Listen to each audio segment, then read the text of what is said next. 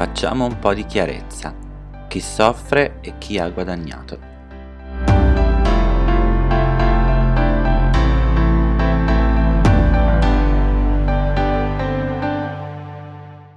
Torniamo oggi a parlare di Afghanistan, con un occhio rivolto alla tragica attualità del momento, ma al contempo cercando di approfondire cosa abbia significato per quel paese l'invasione statunitense del 2001. Partiamo dai soggetti più deboli, i bambini.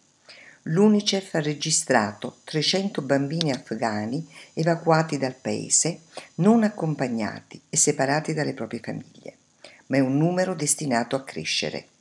Si tratta di bambini che non hanno accanto a loro nessun legame familiare, per cui sono particolarmente vulnerabili. Per questo l'UNICEF ha raccomandato che mentre si svolgono i processi di tracciamento e ricongiungimento, i bambini dovrebbero ricevere un'accoglienza temporanea presso parenti anche lontani o in un contesto familiare. La collocazione all'interno di centri di accoglienza dovrebbe essere l'ultima risorsa e solo temporanea. Secondo Henrietta For, direttrice generale dell'UNICEF, i governi dei paesi in cui si trovano i membri della famiglia di bambini separati e non accompagnati dovrebbero cooperare e facilitare il ricongiungimento. La definizione di membri della famiglia dovrebbe essere abbastanza ampia affinché bambini non accompagnati possano essere affidati in sicurezza a parenti che si prendano cura di loro. Allo stesso modo, i bambini che viaggiano con adulti di fiducia dovrebbero rimanere con loro se ciò è nel loro superiore interesse. Separare i bambini da adulti che conoscono e dai quali ricevono cure potrebbe causare ulteriori problemi. Tutti i bambini hanno il diritto di stare con le loro famiglie. Oltre ai bambini che sono riusciti a fuggire dall'Afghanistan da soli con le loro famiglie, ci sono 10 milioni di bambini afghani rimasti in patria che hanno urgente bisogno di assistenza umanitaria. I paesi che hanno invaso l'Afghanistan e che sono responsabili dell'attuale disastro non si dimentichino di loro. E che dire delle donne? La loro situazione, soprattutto di quelle che si sono impegnate per una progressiva emancipazione da un sistema patriarcale particolarmente duro ed escludente, è al momento davvero tragica. Con l'arrivo dei talebani noi donne abbiamo perso tutto, la speranza, la libertà e soprattutto i diritti acquisiti negli ultimi vent'anni. La caduta di Kabul è stato un uragano che ha distrutto tutto.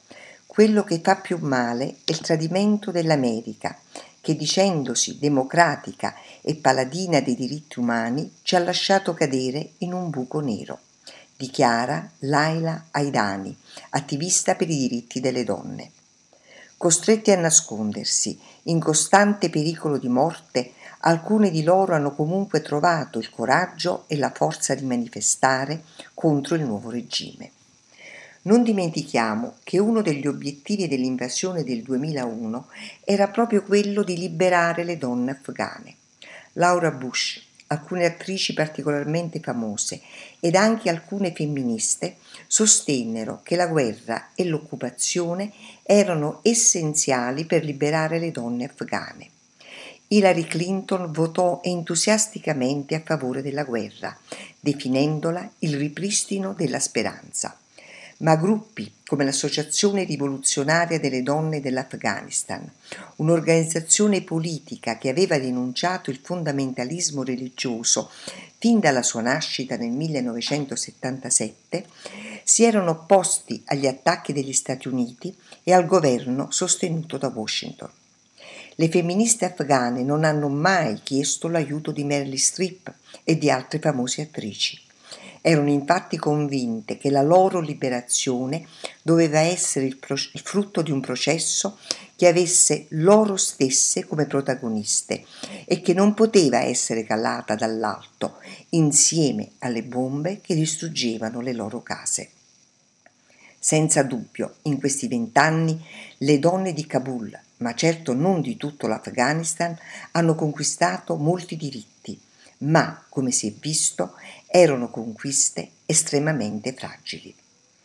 Come giustamente ha sostenuto il giornalista Nico Piro nel suo blog, molto più che in Iraq, la guerra in Afghanistan ha dimostrato che i conflitti post 11 settembre, quelli che dovevano portare sicurezza, hanno solo generato insicurezza, aggravando la situazione nei luoghi dove si sono combattute e nel resto del mondo. La cosa più grave del conflitto afghano è che tutto fosse scritto gli americani hanno subito una sconfitta perfettamente sovrapponibile per modalità a quella che loro stessi avevano determinato per i sovietici. Ne conoscevano le dinamiche in prima persona, eppure non hanno esitato a tuffarsi nel paese noto come il cimitero degli imperi.